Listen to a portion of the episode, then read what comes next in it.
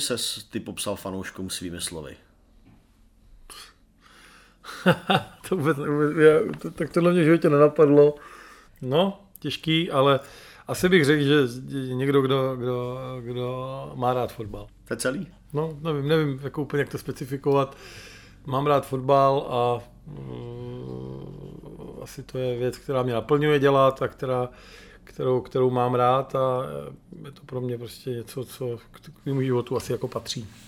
Jaký byly tvoje fotbalové začátky, když se vrátíme úplně, hmm. úplně na začátky? První setkání s fotbalem, kde jsi hrál, co jsi hrál, jak dlouho jsi to hrál? Já jsem, já jsem vyrůstal v takovém malém městu vlastně v Rokitnici v Orlických horách, kde jsem vlastně do 14 vlastně hrál klasicky na vesnici vš, všechny posty a za, za všechny týmy až po chlapy a vlastně ve 14 jsem odcházel vlastně do Hradce, kdy si mi vybrali vlastně do, do, do, do vlastně akademie, budeme říkat, kde jsem vlastně prošel celým, celou mládeží vlastně až, až po chlapy, kde jsem se vlastně někde dostal až nějakou dobu i do Ačka, krátkou a pak vlastně jsem, jsem ještě šel do, pak jsem hrál ještě ve Znojmě, vlastně eh, v nějakých, v nějakých klubech tam eh, Náchod, Letohrad, a, končil jsem vlastně kariéru v Rakousku, kde, kde jsem se vlastně jakoby zranil docela brzo, jsem si vlastně jakoby udělal zranění ramena a v kombinaci s boreliozou, tak vlastně i to byl ten důvod, proč jsem vlastně začal tak, tak brzo trénovat. Vlastně třeba rozdíl od některých mých spoluhráčů, kteří ještě hrajou, e, někteří, tak vlastně e, i to, je, to byl důvod, proč jsem vlastně, tuším, asi v 25 začal trénovat. Takže ten brzký konec kariéry byl eh, kvůli zranění a říkal si borelioza, takže nějaký... Jako měl, jsem, další... měl jsem boreliozu, vlastně nemohl jsem vlastně půl roku v podstatě nic dělat. Do toho vlastně eh, jsem si pak vlastně urval manžetu v rameni, takže vlastně v podstatě mě tam čekaly nějaké operace a to se mi ani nechtělo podstupovat v tu chvíli a, a vlastně, když jsem hrál v tom Rakousku, tak vlastně ani oni už nechtěli na mě jakoby čekat, protože ty zranění byly logicky a musím říct, že pak vlastně potom, když se mi to rameno po druhý vlastně se znova zranilo, tak už jsem neměl nějakou sílu se s tím dál rvát. Bylo pro tebe hned jasný, že se dáš na trenérskou kariéru, když nemůžeš pokračovat v té hráčské?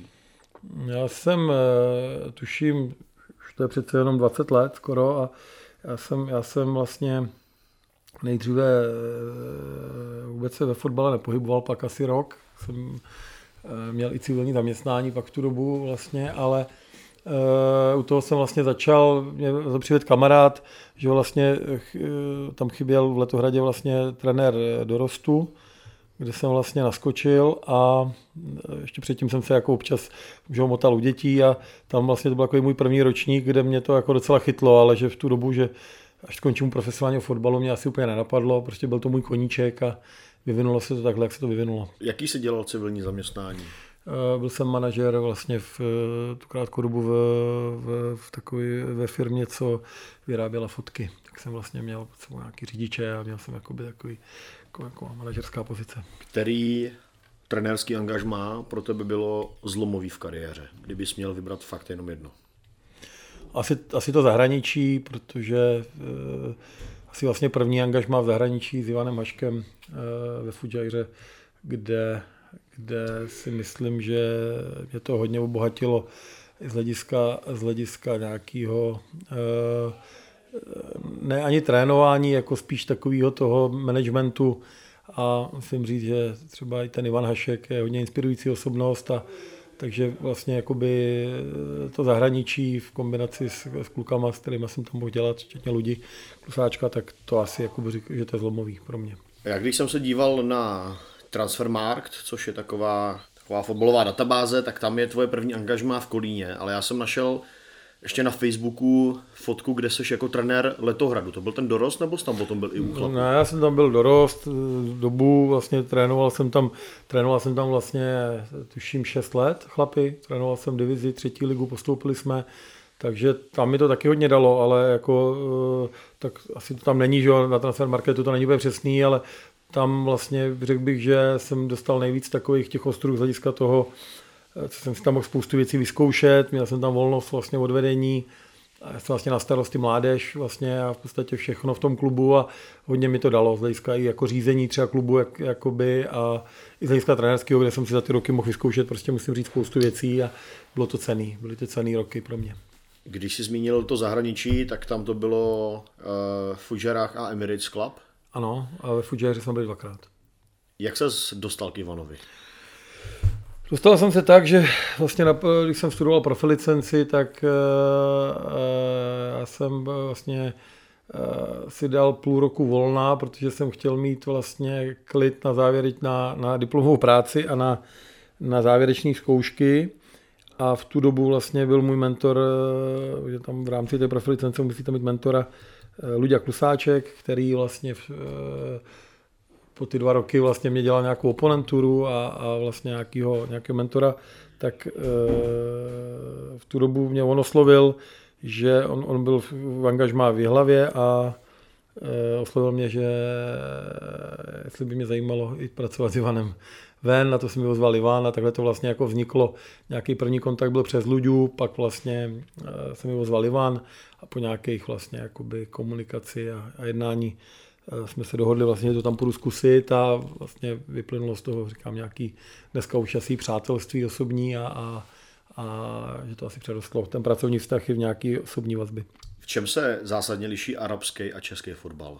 No, je už ovlivněný tím e, náboženstvím, protože e, chtě nechtě to náboženství je tam protkaný vlastně veškerý i život, nejenom fotbalový, jde to jako linie celým životem.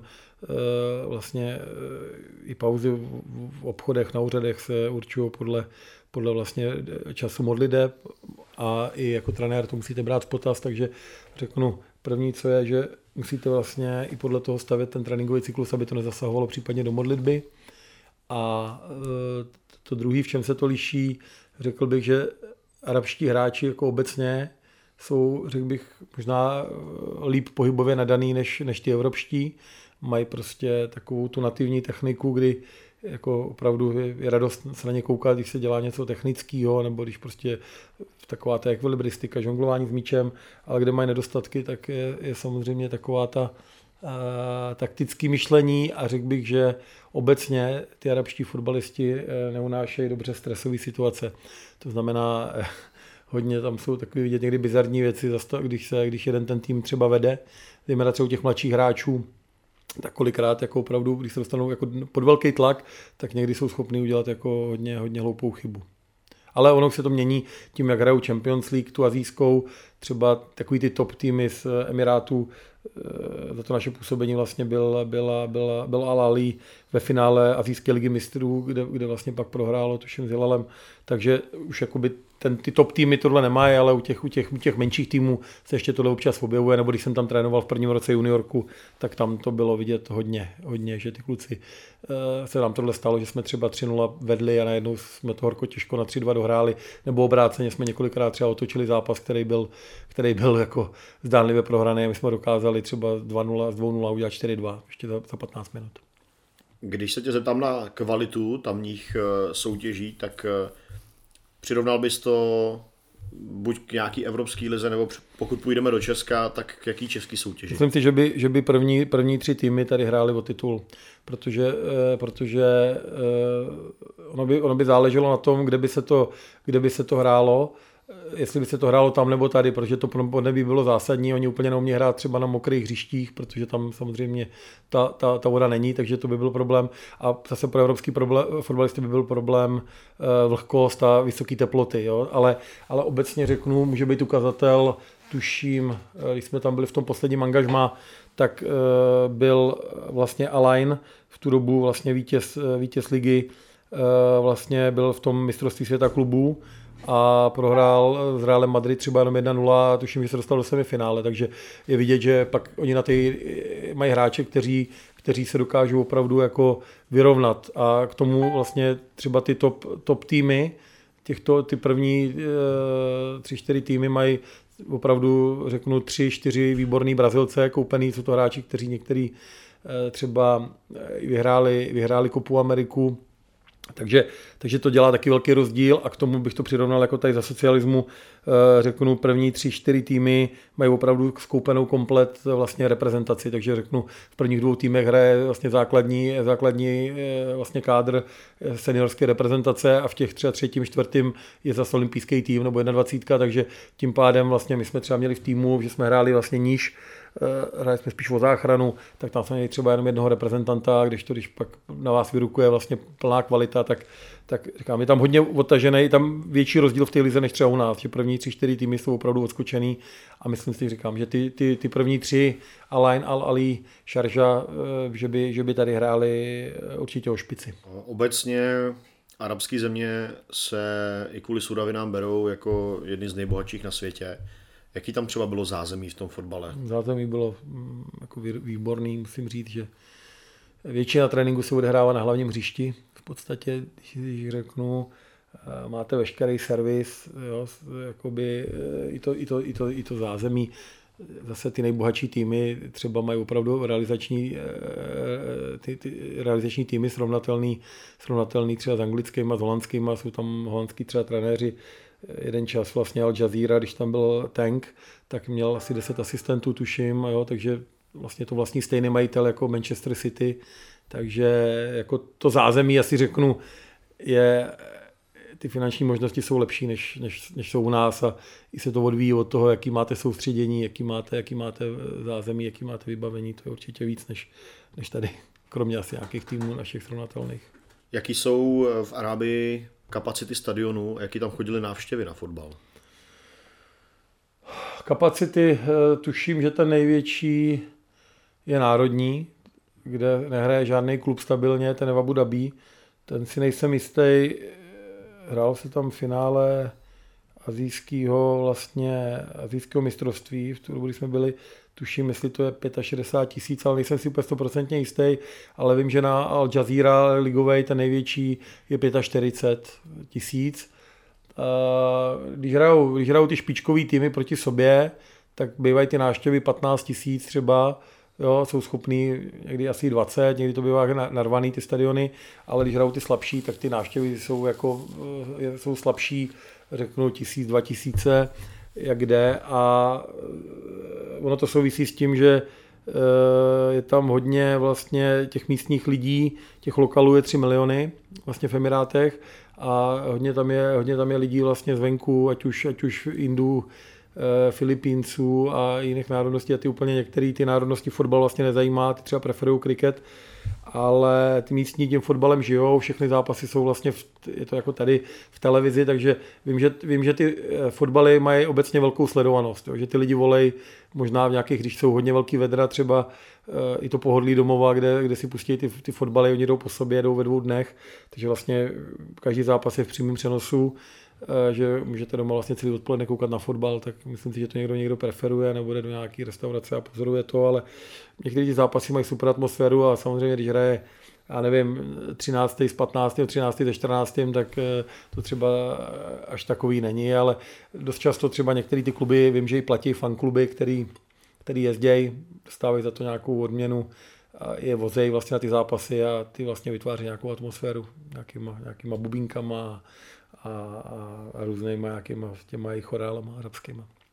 Jaký byl v Arábii život mimo stadion? Jo, jako dobrý, protože Emiráty, Emiráty jsou jako hodně vyspělá země a v podstatě tam není jako Dubaj je dneska jako i malý New York, takže v podstatě třeba v Dubaji jako není problém, není problém jako pro Evropana v podstatě nic, na co není zvyklý a je tam příjemný to klima a je příjemný moře a tak to, tohle, z tohohle hlediska to je určitě jako příjemný, ta země sama o sobě není velká, je to podobné jak Česká republika, v podstatě přejedete z jedné strany na druhou do nějakých 5-6 hodin, takže ani cestování není náročný v rámci, v rámci třeba zápasů, dobrá infrastruktura, hlavně bych vypích bezpečnost a jsou tam hodně příjemní lidi za mě, jako mám tam, musím říct, i dost přátel od té doby a že vždycky, když tam člověk přijede, tak eh, určitě má třeba komu zavolat nebo na koho se obrátit. Potom následovali štace v Litoměřicích, eh, taky v Chrudimi a s Chrudimi si přišel do Bohemky. Eh, jak probíhal jak probíhaly tyhle dvě angažmá, Litoměřicko a Chrudim? Litoměři, a... Litoměřicko bylo v podstatě jenom dvakrát na měsíc, bylo to potom, že jsme skončili vlastně angažmá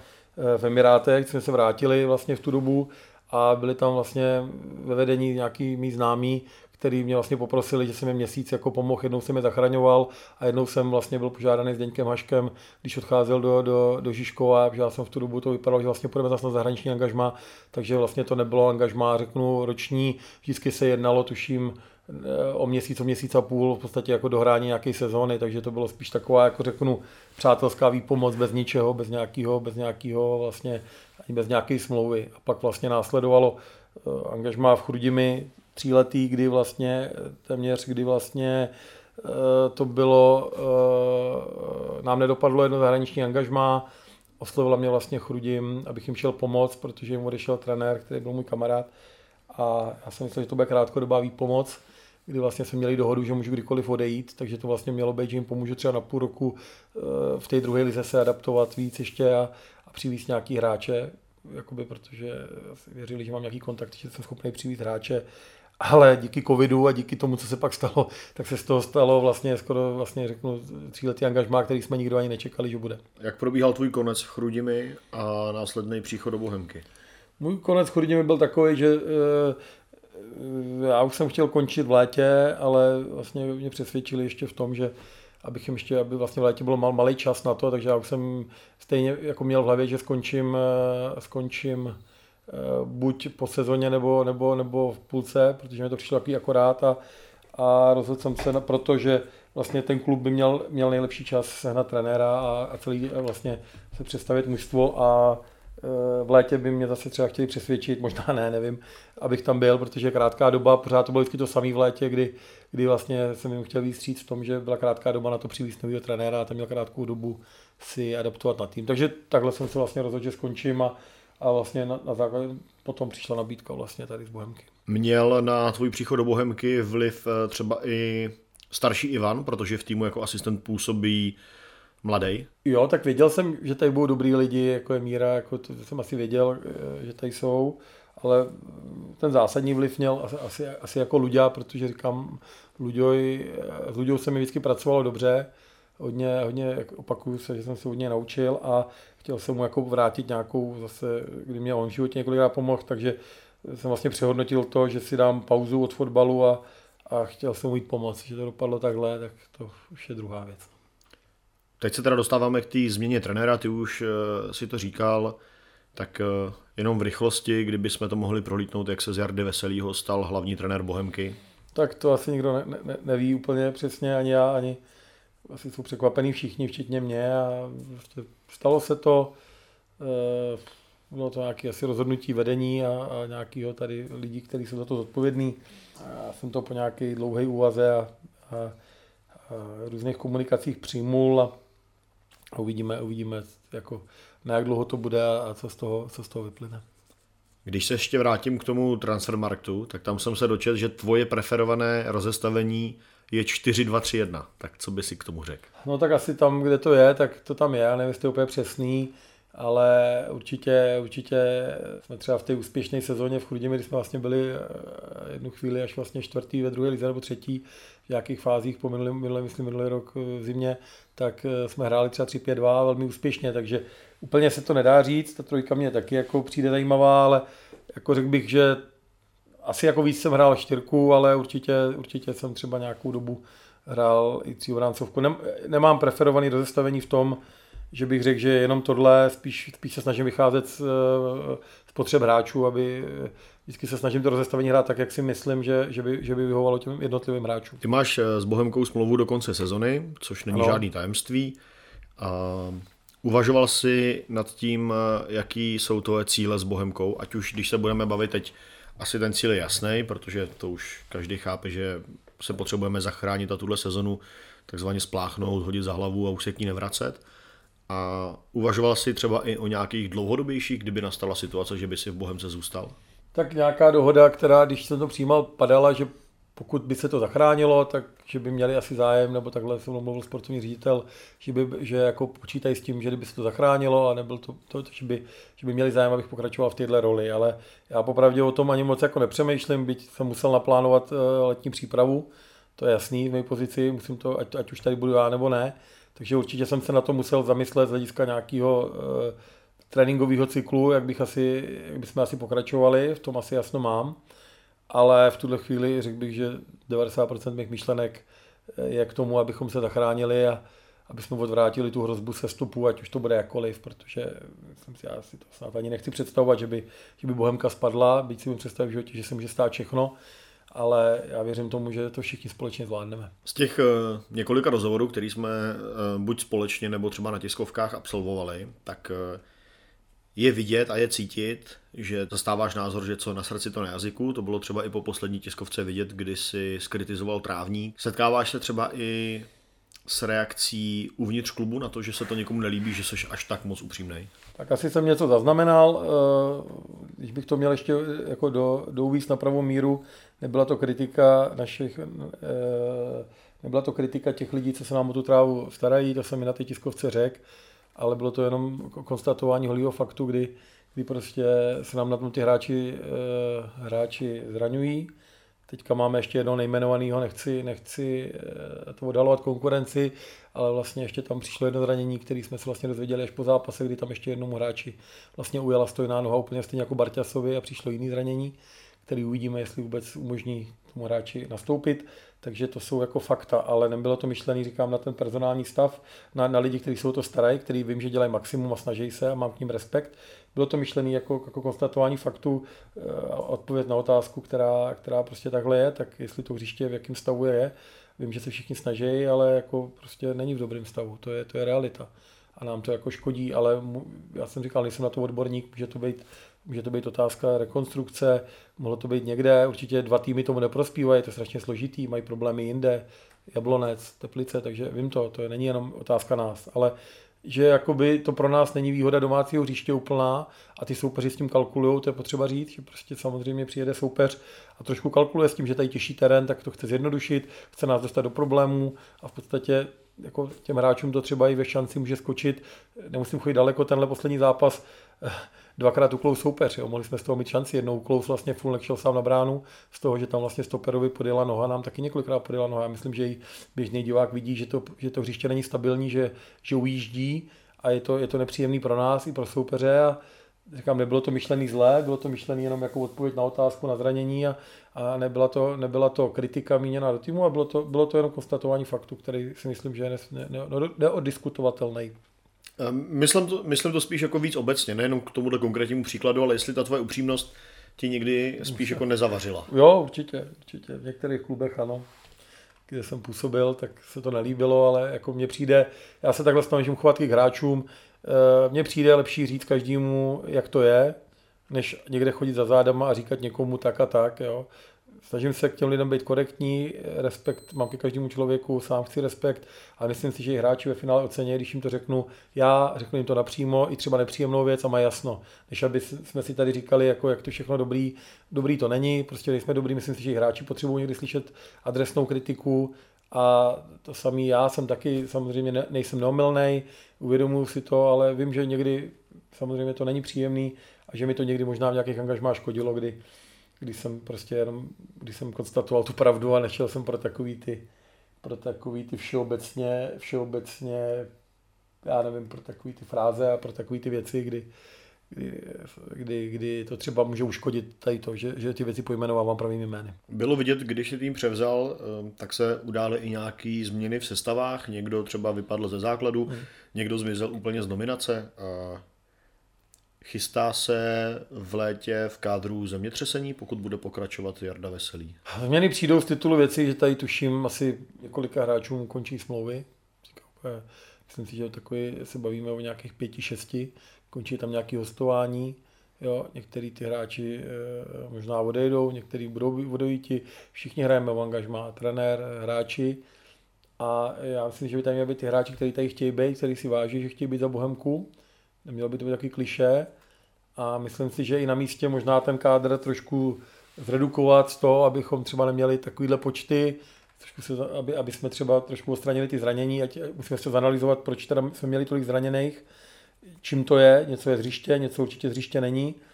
A e, já si myslím, že ten kádr by měl být, neměl být tak rozlehlej, neměl by být zbytečně takhle e, početný, a spíš by měl být možná méně početný a jít víc do kvality. Ještě se na chvilku vrátím do té Arábie. Dočetl jsem se, že ty si převzal v šatně skříňku po jiném trenérovi a uvnitř byl nějaký doslova poklad. Tak eh, řekni mi, o co jde, o co šlo. To jsou eh, tyhle hodinky, co mám na ruce teďka tady. My když jsme šli do druhého angažmá do Fujairi, tak vlastně před náma tam působil Diego Maradona v tom klubu. Byl odejít s tím realizačním štábem a já jsem vlastně, když jsme eh, si tam dávali věci, tak já jsem tam našel jeho fotku, takovou, takový jakoby, takovou koláž, nebo jak to říct, obraz jsem tam našel a našel jsem tam vlastně hodinky.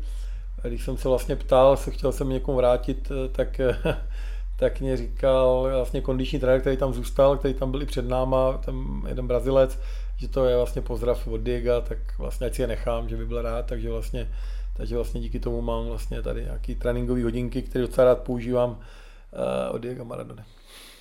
Takže hlavní trenér Bohemky vede tréninky klokanů a stopuje cvičení na hodinkách Diagamara. Ano, ano, ano, ano. Ale je to pro mě takový, jako, že, takový, jako ne, že to, ale mám je rád a je to takový, jako, jako fajn, ani to nemám, jako, jako asi by mě nikdo nemusel věřit, že jsou, ale je to pro mě taková památka. Dneska jako ještě, když, když vlastně vidím, jak, jakoby, jak to s ním dopadlo, takže jako trošku musím říct, že to je pro mě jako hezká památka.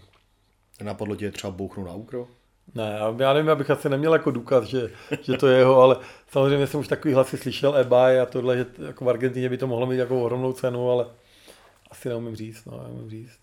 Co asi nejsou moc ani jako drahý, to jsou sportovní nějaký, slyšel jsem tam zkazky, že tam rozdával dražší hodinky než tyhle zaměstnanců. Co bylo ve skřínce po Luďkovi? Tady skřínky nejsou. Tady byla jenom židle. židle s věcma přehozenýma. Blížíme se do závěru, mě by teď zajímalo jenom takový rychlý odpovědi. Eh, co tě napadne, když se řekne Bohemka? Fanoušci. Asi fanoušci. Kdysi, když jsem jednal s jedním klubem ligovým, mi jeden trenér řekl, eh, že smysl v České republice má dělat jenom v několika klubech kvůli fanouškům a jmenoval mimochodem Bohemku a s tím musím souhlasit, že že to tomu dává ohromnou jako dynamiku, kdy, kdy ty fanoušci to opravdu si bych řekl, i tím, jak ten klub eh, vlastně eh, oživili z mrtvých a tím, tak myslím si, že to asi jako tady eh, z České ligy, z České vlastně nějaké kotliny, ten, těma fanouškama je ten klub prorostlý skoro nejvíc a já si musím říct, že to je neskutečný a musím ještě poděkovat zpětně divákům jednou za to, jak nás teďka podporovali a jak v takové těžké chvíli za to vzali a vycítili, že ten tým potřebuje pomoc. A nebyly tam žádné jako negativní reakce a ten tým fandil, takže já musím říct jedním slovem fanoušci. Jaký je tvůj trenérský vzor? Mám rád, mám rád asi Guardiolu, musím říct. Uzná, jakoby uznávám, jakoby, já jsem možnost vidět nějakého tréninky a hodně, hodně mě asi ovlivnil Guardiola a pak musím říct, že hodně rád e, sleduju i Bielsu a takový ty trenéry, kteří vlastně umějí dobře pracovat třeba s menšími týmy a dokážou se vyrovnávat těm, těm což je inspirativní těm, těm větším týmům. To znamená, a musím říct, že v poslední době je hodně zajímavý i Tuchel a Conte. Když se budeš chtít podívat na fotbal podle tvého gusta, tak eh, jakou světovou ligu si pustíš? Pustil, asi, asi bych jako španělskou nebo anglickou. Kdyby si z celého světa měl vybrat jeden jediný tým? Barcelona. Tak teď mi řekni, kdo je podle tebe nejlepší fotbalista na světě současnosti hrající? Já ještě pořád jako eh, mám, eh, i když už je jako na, na sklonku kariéry a není to třeba top, tak mám velký respekt třeba k Ronaldovi, musím říct, že se mi to vyvíjelo, že to, co on dokázal, je, je, je jako až jako neuvěřitelný. Ještě v tomhle věku, kde on je na nějaké, na nějaké té linii, tak jsem rád, že ještě, ještě se na něj dobře kouká, vyzrál jako osobnost, vyzrál jako fotbalista. Takže jakoby eh, Ronaldo a říct, jako celkově celý život jsem měl slabost pro Messiho nebo pro to, ale jako mm, za mě Ronaldo, dneska jim šlapou na paty samozřejmě mladý dravci Mbappé, jo, ale pro mě je pořád ještě taková ta ikona Ronaldo. A teď eh, bez ohledu na tvoje hodinky, kdo je podle tebe nejlepší fotbalista za celou historii fotbalu? Zidane. Děkuji za rozhovor. Taky.